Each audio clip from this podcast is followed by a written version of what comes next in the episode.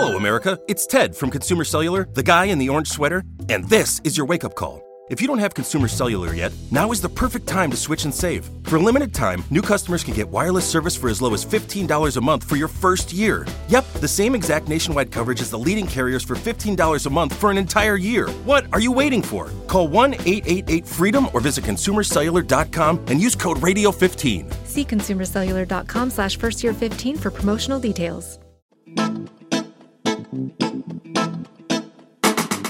Hello and welcome to History for Weirdos. We're your hosts, Andrew, And Stephanie. and each week we're going to take you on a journey into the strange, obscure, and relentlessly entertaining corners of human history. Now listen up, friends, because it's about to get weird.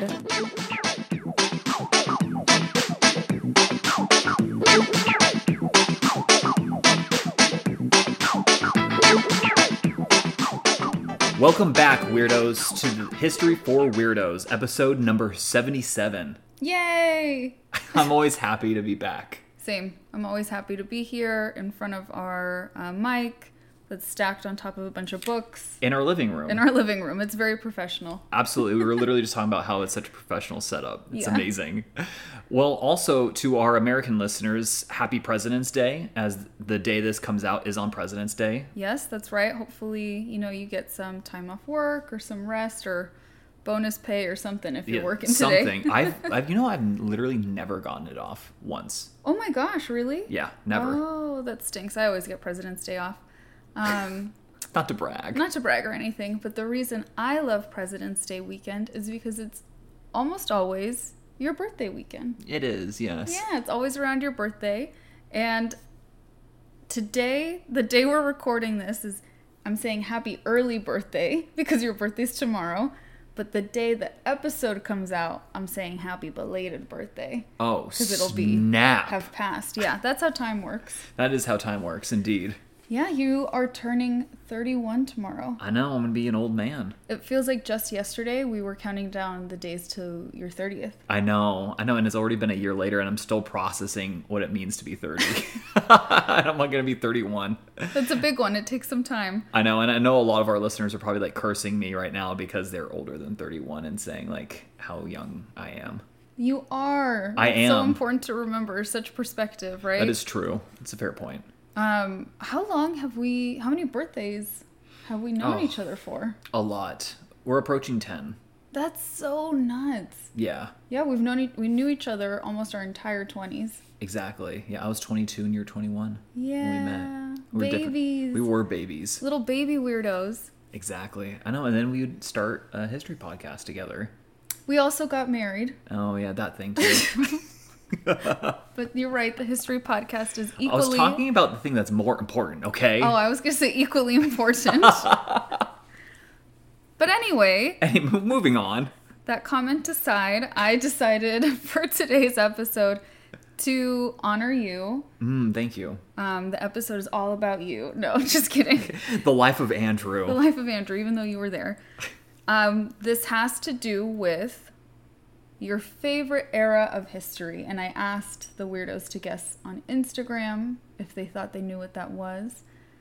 My love, can you tell us what is your favorite era of human history? Of course, I'm happy to answer that question. Uh, as you n- well know, and weirdos, as probably most of you know as well, my favorite historical period is classical Rome. Yes, correct. Thank goodness. I know, imagine you're like, oh. Oh, this Anyways. is about Victorian England. Now, today's episode, we will be talking about the powerful Roman priestesses, the Vestal Virgins. oh, heck yes. Yes, they are. It's such an interesting cult, and cult was used differently Yeah. back then, kind of like a sect. I yeah. guess it would be. Like a religious sect. Yes, such an interesting cult, really um, interesting history, and there's a lot of mythology in today's episode, Weirdo. So I hope you enjoy, and Andrew, I hope you enjoy as well. Yeah. Do you, the Roman pagans even viewed early Christianity as a Jewish uh, cult. Yeah, I really could see that. Yeah. That makes sense because it was Jewish people who were also just like obsessed with helping like really disenfranchised people. Yeah, and following this dude Christ, you know, whoever that is. Yeah, exactly.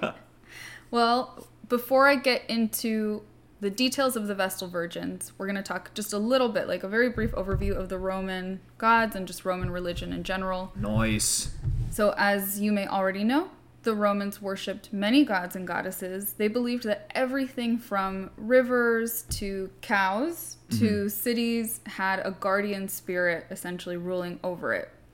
People of Rome would pray daily and they would pray to different deities depending on whatever the current want or need was. Yeah. From their perspective, almost everything that happened to a Roman citizen, good or bad, would be linked back to their piety or their lack thereof, uh, which I'm sure the lack thereof was was frequent as well. Right. Because they also loved to party. They did. Partying honored the gods in some respects. That's true, Dionysus. yeah. Um, as Rome expanded, they were really open minded when it came to adopting the gods of other cultures. Yeah. They would often change the name and maybe some aspects of the god's personality or how they were represented just so that they looked more Roman, looked and sounded more Roman, Yeah. which is very Roman thing to It's do. very Roman, yeah. and famously, the Romans loved the Greek gods and goddesses and adopted the Greek pantheon, changing the Greek names to Roman names, and they combined this pantheon with the ancient Etruscan and Sabine gods, which would have been, I guess, native to that region. Right, yeah, like central Italy. Mm-hmm. So, that's our little backstory, just to give you some context. And now you might be wondering well, who is Vesta? Yeah. Vesta is the goddess of the hearth, the home, the family, bakers, bread, and donkeys. I love the donkeys one always throws me off because it's like what it, it kind of just comes out of left field. And donkeys. I love it so much. It's kind of whimsical. I guess donkeys were probably a bigger part of like the homestead back then, It must have been. I actually don't have a lot of color commentary on that. but it's Sadly pretty enough. it's pretty cute. yeah. She was also the goddess of every sacrificial fire, which is a big deal because the Romans, correct me if I'm wrong, babe, love to make sacrifices. Oh yeah, they'd sacrifice for anything. Anything and everything. And they weren't big on human sacrifices, right? There were some rec- records of human sacrifices, but even like later Romans would look back on that in shame. Yeah. Um, it was animal sacrifices were their main thing. oh, well, that's better, I guess, than you. yeah, not much, but you know, But there we go. So Vesta was the daughter of Saturn, who's the god of time, more or less. Typically, the gods are gods of lots of things, but right? Saturn is generally the god of time. And Ops, O-P-S, um, she was the fertility goddess of the Sabine people. Oh, I didn't know that. Yeah. Interestingly, Vesta was rarely depicted in human form um, and most commonly represented by a flame. Her Greek goddess equivalent is more or less Hestia, but it's not exact because of the Sabine influence. Mm-hmm. Her festival was called the Vestalia and was honored on July 9th. Oh, According to tradition, worship of Vesta in Italy began in Lavinium. Is that how you say it? yeah. You were there, so you gotta I was. you gotta tell me if that's like correct. it's like three thousand years ago. You know, I was there. Yeah. This is the mother city of Alba Longa. Yeah. There we go. You're familiar with Alba Longa. Mm-hmm. You were there. And this is said to be the first settlement by the Trojan refugees after their flight from Troy's destruction, led there by Aeneas and guided, of course, by the goddess Venus. Of course. So from Lavinium, the worship of Vesta would have traveled throughout Alba Longa. This is I love early Roman history because it is like 99% myth. And then there's like that like 1% of like maybe historical fact here and there. And we just and that's the thing that's like the biggest trouble about like researching early Roman history is that you're you know they just believed in myths and no one Right. or not no one very rarely was it ever questioned they just believed wholeheartedly like the aeneid like aeneas fleeing troy that was 100% fact to Mm. Right, them. to that was them. just normal you know and there is like one instance where livy i think he was a roman historian like question, like i don't know if the gods really did this or not eh, moving on Right. and that's really all we have Yeah, yeah, and you'll see as I continue. There's there's more myth and mythology in this, because exactly like you said, there you can't really like pull apart the the truth in their history. It's Right. just so rooted in myth. Um, so worship of Vesta, like the worship of many gods, originated in the home, right? So you'd have like your altars in your house and your rituals in your house. But in Roman tradition, it did become an established cult of the state, most likely during the reign of Numa Pompilius. Yeah. He was the legendary second king of Rome, and many of Rome's most important political and religious institutions are attributed to Numa Pompilius. So an office he created Uh-huh. is still in use to this day. What is it? The Pontifex Maximus. Guess what, babe? We talk about the Pontifex Maximus. Oh, so you, that's a nice little teaser. nice. Um, for the Romans, Vesta was present in all weddings, along with Janus. Janus is the god of um, usually like four faces, and he represents beginnings and transitions. So that makes sense. yeah. Vesta would be represented as the threshold of a newlywed's home, and Janus was the doorway of their home. And I thought that was so interesting because it makes me think of the tradition that many of us hold to this day of the groom carrying the bride across the threshold. Yeah, that's really interesting. Yeah, really cool. Probably comes back to this. Yeah. Did we do that by the way? We did that because we didn't stay in our home that night, obviously. We did that at the hotel where we stayed after we got married. Okay, I was wondering. Oh yeah, I remember carrying you in. Yeah, Yes. and then I like just tossed you on the bed. Yeah, we had the the guy, um, like the room service guy, recording. like filming us. Yeah, I remember that. We were so weird. Um, so again, Vesta and Janus were both invoked pretty much in every sacrifice, and I just think it's interesting that it's been noted that because they were invoked so often, the evocation of the two, like calling on Vesta and calling on Janus during your sacrifice, simply meant to pray eventually in Latin. That's is so, so cool. cool. Anyway, That is really cool. I didn't know that. yeah, here's some more nerdy stuff. Nice. The temple. Most Roman temples would have a statue of the god or goddess inside, like a big, big one, a scary one, if you ask me. Stephanie, fun fact, is afraid of statues. I'm pretty sure you've outed me on this podcast already. If you guys, if you guys have have forgotten, I wanted to remind you. Not all statues, Just most of them. just a lot of them. like on our honeymoon, there was this a statue of oh. like a, a demon Bali. I didn't know. we were in Bali and they had been celebrating, I think, Galungan, and it was a statue of evil. yeah, he was like the personification or demonification of evil. Yeah. And Stephanie literally almost fainted in the street. we bumped into it. Basically, we're walking, we're exploring, and then Andrew just had to catch me because I saw it, and then it just went dark. my eyes rolled in the back of my head, and I almost passed out. I love to tease her about it. Well, I would have liked Vesta's temple because it was just a flame inside to represent her. Nice. Um, there were no big statues. I like when we obviously we went to Rome and we go to museums a lot. Those statues don't bother me. When we see them how they were, Oh, like painted and everything. that really really upsets me on so many levels. Um, I know a lot of people don't realize that like the beautiful marble like statues that we see were not that color back in the day. They would have been painted. And to be honest, they kind of look a little tacky. They look gross and scary. You weirdos would appreciate looking up the Met had an exhibit, um, and you can see the photos online recently of all of those statues recreated, like these big, famous, iconic statues with the color on them. Oh, that's cool. So you could Google it and you'll see what we're talking about. Um, but in addition to having the flame, Vesta's temples were always round.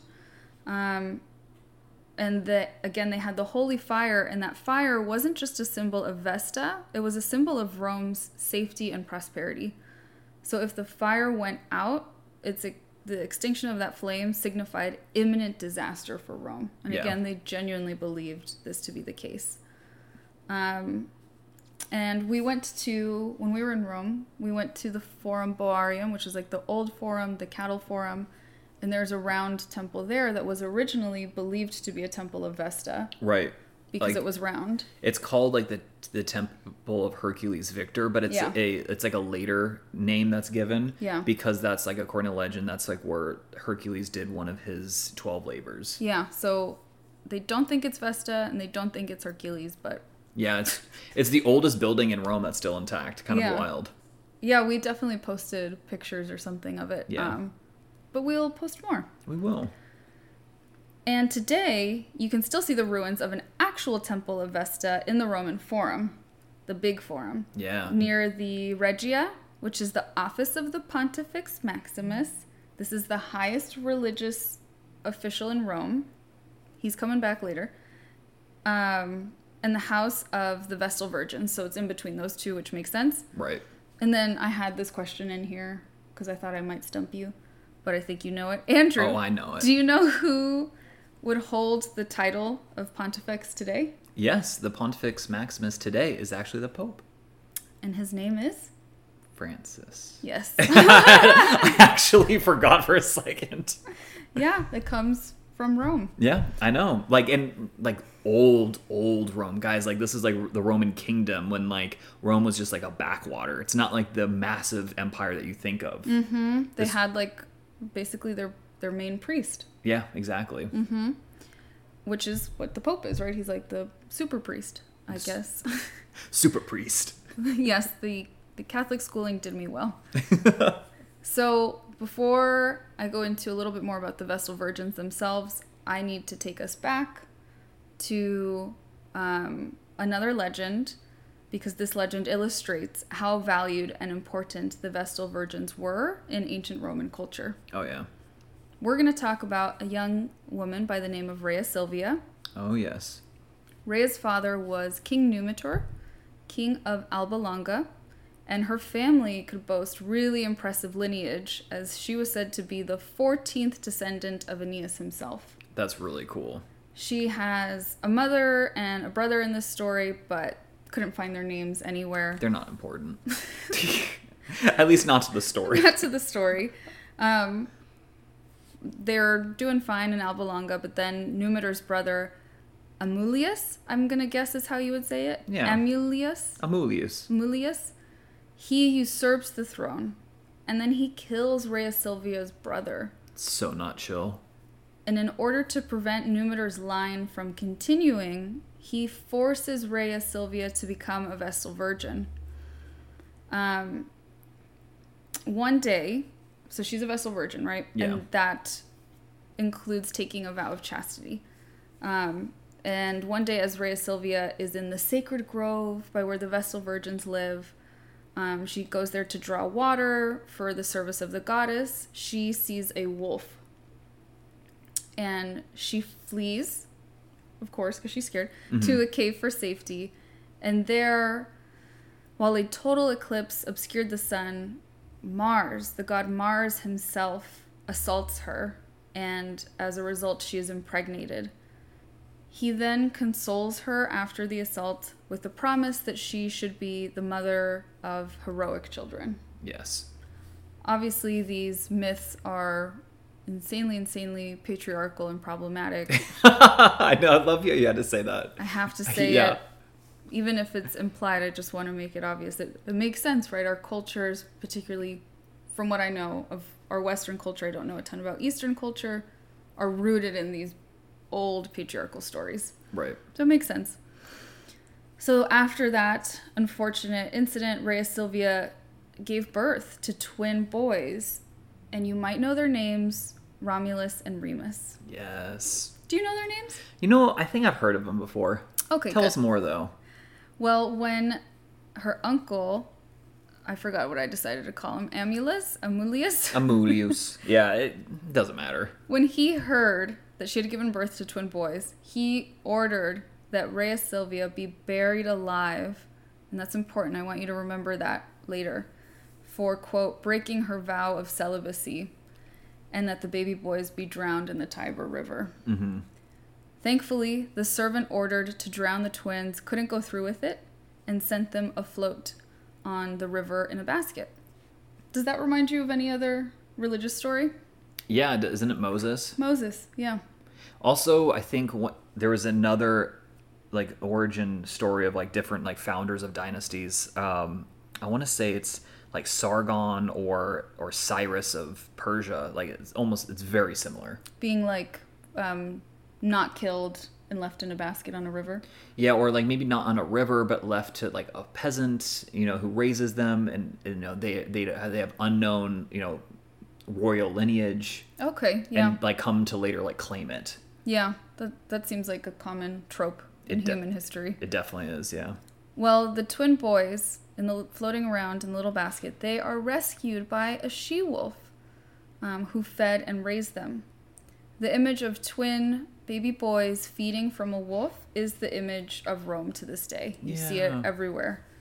Um, when they grow up, the boys eventually restored their grandfather to the throne. I thought he was dead, but apparently not. Yeah, no. I was like, what? How did he come back? They restore him to the throne, and then there's the founding of Rome. Um, in some versions of this legend, I want to say it's said that Rhea Silvia actually became a minor goddess, that she too escapes death, and she marries the river god of the Tiber River. Mm. Romulus and Remus, by the way, they don't have the happiest story. Um, there's No. a, there's a lot more to this legend, but since we're focusing on Rhea Silvia and the Vestal Virgins, I'm gonna leave it at that for now. Right. No, I think that's fair. There's a lot there. Remus dies.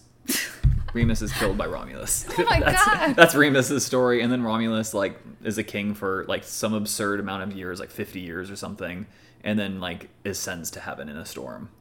There you go. That's basically what happens. Yeah. And then Remus Lupin in Harry Potter, he is a werewolf. Get it? Remus Lupin. Lupin comes from lupa, which means she wolf. Also, do you mean it's a derogative name for a prostitute as well? Yeah, it has been um, sex. It's like slang for sex worker. Right. So some wonder if the twin boys were actually raised by a sex worker. Yeah. Um, but I was talking about Harry Potter, so Sorry. that was not even remotely relevant. Remus Lupin, wolf, get it? That's what I was trying to say. I just think that was so clever in naming him that. Yeah. Definitely. And then I don't. Okay, one more nerdy comment about Harry Potter. When the Order of the Phoenix like kind of goes underground and um, the Ministry of Magic is under control of Voldemort, they all get code names when they're trying to communicate with each other on the radio. And Remus chooses the code name Romulus. Oh my god, I thought that was so clever. oh my god. I loved that in the story. Yeah, you're story. you're such a Harry Potter nerd. Yes. Okay, I really didn't plan to talk about Harry Potter during this. So, going back to the story, what does this legend tell us? I think one, it tells us it's possible that the Vestal Virgins predate Rome itself, which is why their historical origins are tied into mythology. Oh, I think they absolutely are. Yeah. And two, since the mother of Romulus and Remus was a Vestal Virgin herself, you can see how honorific and sacred this role would become. Yeah. They were the Vestal Virgins were were sacrosanct, which means they could not. Did you have this in your notes? Okay. Mm-hmm. Totally. I'm gonna stop saying it. No, you're good, you're good. It's coming up, don't Okay. worry. So, similar to Rhea Silvia, Vestals were chosen as girls, and they were typically from highborn families, right? Rhea Silvia was a princess. These girls are, are noble Yeah. when they're chosen. To be chosen for a Vestal, uh, a girl had to be free of physical, moral, and mental defects, have two living parents, and be a daughter of a freeborn resident of Rome. That's a tall order. That's really tall. Yeah. I would not meet the requirements here. Let me just say that. Um, and they were expected to serve for 30 years. Their main duty as priestesses was to guard and maintain the fire of Vesta. This is super important. Yep. If a Vestal died before her contracted term ended, before those 30 years, the potential replacements could be presented um, to the chief Vestal for the selection of the most virtuous woman. Oh, very nice. So, unlike a normal inductee, unlike those little girls that are chosen, these candidates did not have to be prepubescent, and nor did they have to be virgins. They could be young widows or even divorcees, Wow. although divorcees was frowned upon but not unheard of. Interesting. I actually didn't know that. Yeah. In exchange for their service, Vestals had many rights and privileges, such as being carried in a palanquin. Was that how you say it? Yeah. Which is the thingy that like you see um, Cleopatra carried in Yeah. all the time. And this meant you had the right of the way on the road. Mm-hmm. And you've told me before that's a big deal because there was a lot of traffic in Rome. There was a ton of traffic, and yeah, it's just, I mean, just dirty. And it's dirty. You're right. You're right. So this would keep you clean, right? Because you're elevated and you get to get place fa- places faster. Right. Uh, they also had the right to own property and vote. Which is a huge deal because women did not have the right to vote. Yep. You're totally right. You couldn't even be a citizen, actually, if you're a woman. Like, only men could be citizens in Rome at this time. That's a really good point. Women are property. Yeah. Um, they were also allowed to give evidence without an oath. I'm not entirely sure what that means. Like they could be, give evidence in a trial, be like, "Oh yeah, Yeah. I saw so and so do this." I know that their word was held in really high regard. I don't know much about this, though. So it must mean that like they didn't have to like swear to tell the whole truth and nothing by the tr- but the truth so help me God. Yeah. So help me, gods. gods. Um, and really importantly, they were always reserved seats at the games and performances. Again, which was a huge deal because usually women were not allowed. Yeah, they had like courtside seats basically. um, they were even able to pardon criminals and enslaved people who were sentenced to be executed. It's a huge deal. I'd say even more impressive, like if a Vestal Virgin goes to your trial and she's like, "No, no, this guy's fine, let him go." That's that's amazing. But I think even more impressive is that if a condemned man crossed paths with a Vestal on his way to be executed, it was considered a sign of redemption from the gods, so he would be immediately pardoned. That's amazing. That is nuts. It just shows you, like you were saying, how, fa- like how factual, how important the gods were to them. It was like there was a really blurred line between like civil life and religious life. I mean, it was they were so ingrained that they're really one and the same. Absolutely. I mean, if you look at the the top of like the second most, or maybe possibly like in terms of just daily life, the most important hill Mm-hmm. in Rome, it was a temple to Jupiter Optimus Maximus. like it was not anything else. It was a temple to the gods, like the chief god amongst them. Right. Yeah, that's a really good point.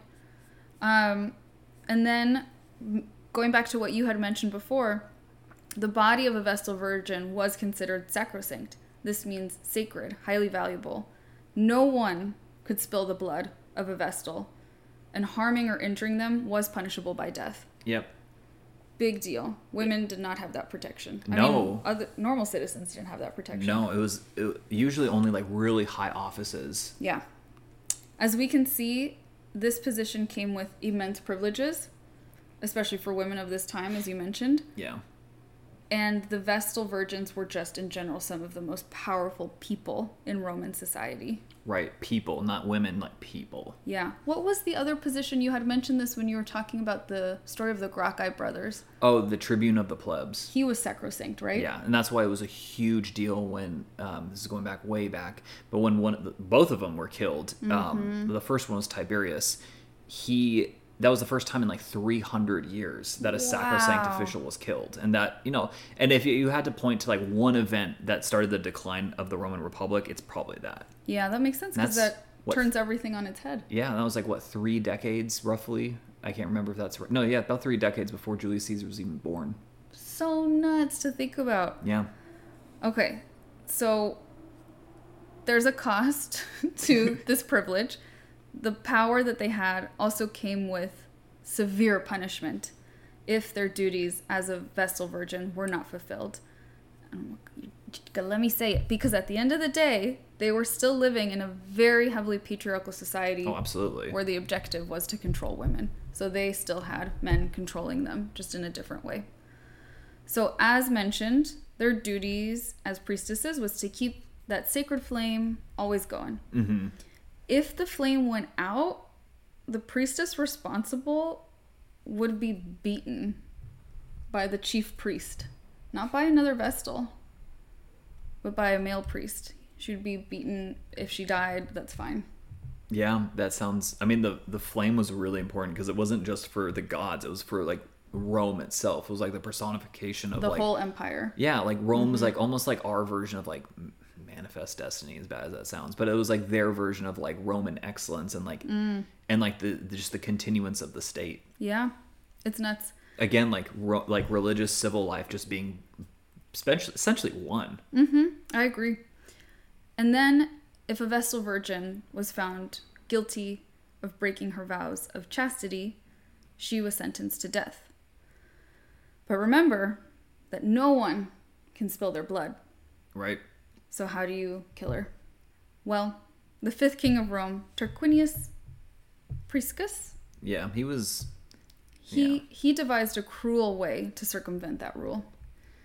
he was not a great man it was his i think son or grandson or something that was really bad Yeah. he was the one that the last king of rome Okay. you know according again these are all like according to legend Right. Well, King Tarquinius decided that a guilty Vestal Virgin should be buried alive, which is also the sentencing that Rhea Silvia got. So that's probably where he got the idea from.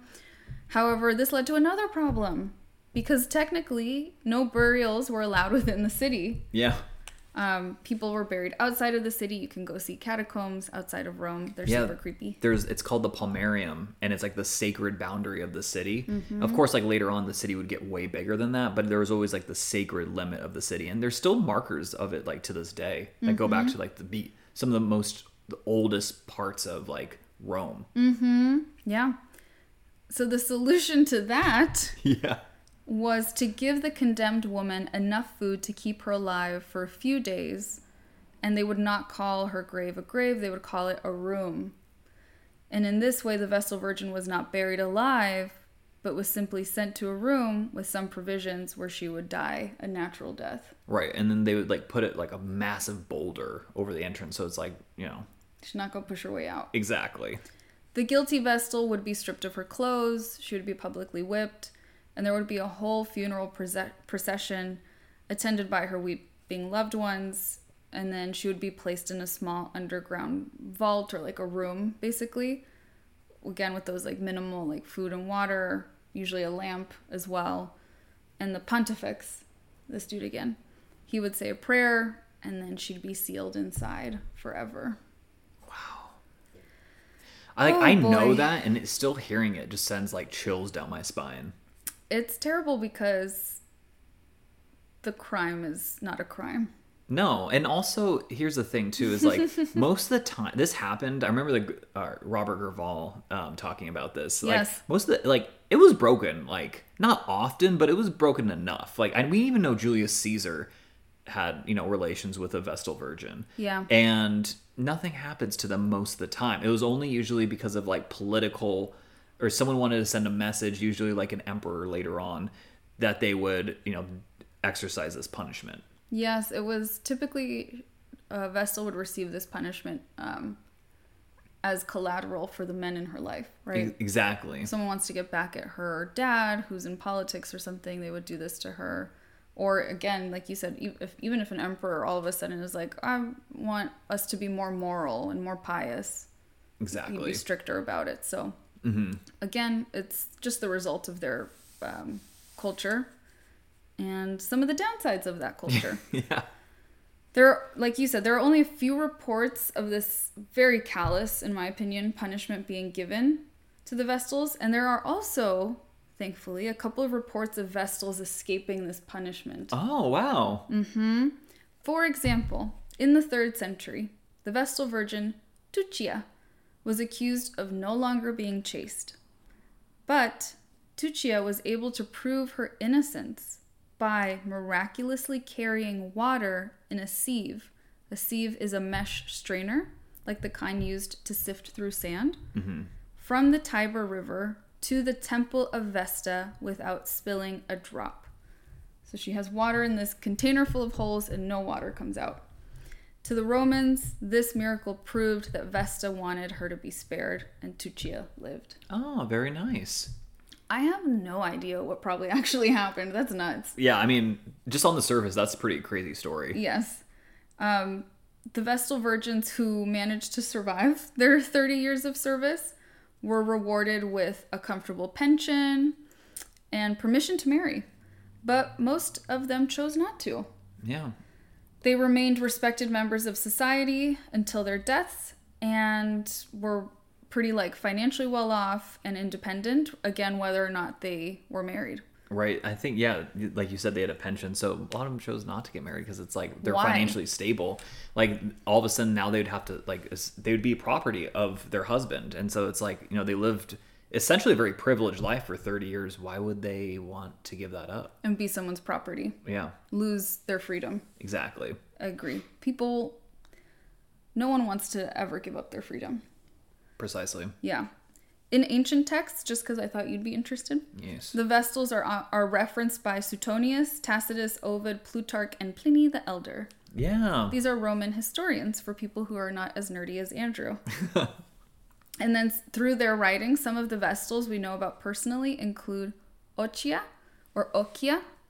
And she was a Vestal for 57 years. Oh my god. We I don't That's know like why. almost two full terms. She was a Vestal between 38 BC and 19 AD. Oh wow, that's a really interesting time. So she would have seen like the last, the end of, or her time would have been like the end of the Roman Republic, the beginning of the rule of Augustus, Mm, you're right. and even Tiberius. Yeah. And she would have probably heard whispers of some, you know, some Jewish guy off in the in the Near East who's like creating his own cult. yeah. Some guy, she didn't even know his name. Some guy. Um, and then there was Rubria. I don't know if that's how you say it. That's an unfortunate name. yeah. She was a Vestal during the first century, and Suetonius uh, unfortunately wrote that she had been sexually assaulted by Emperor Nero. Yeah, that sounds about right. Mm-hmm. Nero was a real, Yeah, real, POS. Yeah, he's a real peach. And then Aquilia Severa in the third century, uh, whom this is so weird and interesting to me. The Roman Emperor Elagabalus. Elagabalus, thank you, I couldn't say it. He married her twice. yeah. She was his second and his fourth wife, and this led to big scandal. He was a teenager. Yeah, Elagabalus was one of the worst Roman emperors in history. He was just so incredibly just awful, like at ruling. He was a teenage boy with a lot of power. Yeah, that, that's a common theme. Is like usually if there was a Roman emperor that came to power when they were a teenager, they're going to be terrible. There's only one exception I can think of. Who? Um, Alexander Severus. Oh, okay. and unfortunately he had a domineering mother who was both good and bad and but ultimately led to his own demise Okay. But he had like um, a big stabilizing influence. yeah he had a stabilizing influence and he had a moral compass Yeah. from what we know about Well, Elagabalus only ruled from 2018 to tw- 222. yeah That's not a long time. N- no he was. Or was 218, I'm sorry. yeah To 222. Um, he sounds like a hot mess oh he was from the little bit that I saw. yeah he was And then we have Coelia Concordia from the fourth century, and she is the last noted, like recorded head of the Vestal Virgins. yeah The cult ended in 394 AD by Emperor Theodosius, who let the fire go out. What a move! And forbade any pagan worship. obviously he was a christian yeah just to be yeah um, he was one of the most like notable like christian emperors the fourth century was just you know you saw constantine was the first and Right. then constantine though was different in that like he he just legalized christianity um it was semi the state religion but like not not strictly speaking but yeah, the was two were still coexisting. yeah, and then it's just you had like Emperor Theodosius was kind of like the last kind of straw that broke the camel's back, where they just like it almost became the inverse of like you know a few hundred years before, where the pagans were persecuting the Christians, and now it's like the Christians are persecuting the pagans. Yeah, he doesn't sound really nice. He was a competent emperor, but uh, he also has a play, or he is really responsible for the demise of the Roman Empire, at least the Western, because he's he's the final uh, emperor to rule both sides of the empire, Mm-hmm. and he's once he dies, he splits it between his two sons, who were just enormous idiots. They And were. you'd think you'd know that. Oh my god, they were Honorius, who was the one in the west. He was so dumb. Like it, it was almost like impressive how dumb he was. So you really like these guys? yeah, no. um, well, sad- Anyways, Sorry, back to the Vestas because you're getting personal. Yeah, I I have strong feelings About about, this guys. time. Yeah. Well, they ended as, as we were saying. Um, although I did see interestingly that they there's record of this cult kind of being an underground cult Mm. until the seventh century. Wow. Yeah, that there were still women that would you know worship Vesta and um, keep keep in her tradition, which I think is really cool. That is really cool.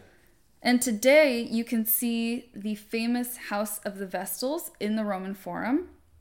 And it may be in ruins now, but it's cool to think of the many generations of women who lived and worked in this palace. It's not a house, it's a palace. Yeah.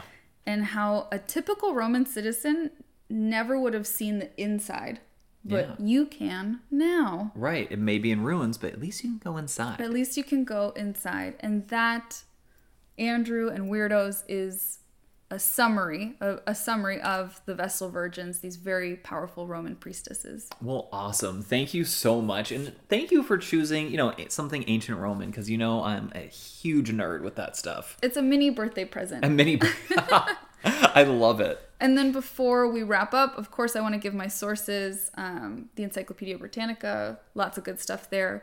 This website called througheternity.com, it's actually a tour company. Oh wow. But They have really in depth pages on like a lot about um, the sites in the forum. Uh, and they do tours through the forum. Uh, Mythos Fandom, like a fandom website. Like, you know, when you go to ones that have like all the Oh, characters yeah. and Avatar or something, Right. there's a, a fandom website for the myths. Oh, that's so cool. And then there's Encyclopedia Mythica and Wikipedia, but also I'm going to brag that some of a good amount of this information came from me listening to Professor Robert Gurval talk about this twice. Uh, nine years apart, granted, Yeah. but I heard him talk about the Vestals and Rhea Silvia and all of that. Yeah, and if, for those who don't know, I mean, probably most of you, Robert Gurval was the classics or head of classics at University of California, Los Angeles, and is I think finally retired. He said He semi-retired. said, yeah, he says semi-retired, but he's just a classics, like an adjunct, I think, at this point, Yeah. like professor of classics at UCLA. Most people would not know that. We know that. Yeah, I don't know why. I was like, probably none of you know that. But And- he's incredible. Maybe because we've mentioned him before. Right. Anytime we talk about Rome, we mention this Yeah. amazing professor, really good teachers, really good educators, just like they leave a mark on you. They really do, yeah. And They- you can tell like he's he's really passionate and just knows as much as like any human of this day can know, Mm-hmm. but is really just a great like he's not uh what's the word? He's not stuffy or your typical academic about it. He's just very relatable and Very approachable. Very approachable and the way he talks about it just any anyone you can pick off anyone from the street and he can he can tell it to them and they'll understand it and get it. It's Mm-hmm. it's pretty incredible. And that just gives me a reminder to say thank you to educators who listen because I think we have quite a few. Yeah. Thank you teachers. Thank you, teachers, because it's such an such an important uh, role that should be well, like very well revered in our culture. Right, and it And it's not not- given its due. It's not given its due, but thank you so much. Obviously, we we've had really good teachers, uh, and that's why we have a nerdy history podcast. and that is it for this week. Well, thank you so much. This was incredible. I even learned some new things. Yay! And I thought, you know, I'm a huge Roman history nerd, so that's pretty Oh, cool. That was my goal. I was nervous. No, you, that was incredible. That was a really good summary. yay. Because I mean, thank you. we're talking about like well over a thousand years of history here that like goes into myths and like before Rome was Rome when it was just a bunch of tribes like running around Italy to like you know the, the emergence of like nation states. Yeah, and uh, if you're interested in learning more about the Vestal Virgins, I highly recommend looking into them. I saw that um, Mary Beard has a couple of volumes of like Roman religions Oh, nice. that people say are really good, so you can start there. And that is it for this week. Yes, well, thank you. And until next time, weirdos. Until next time. Adios.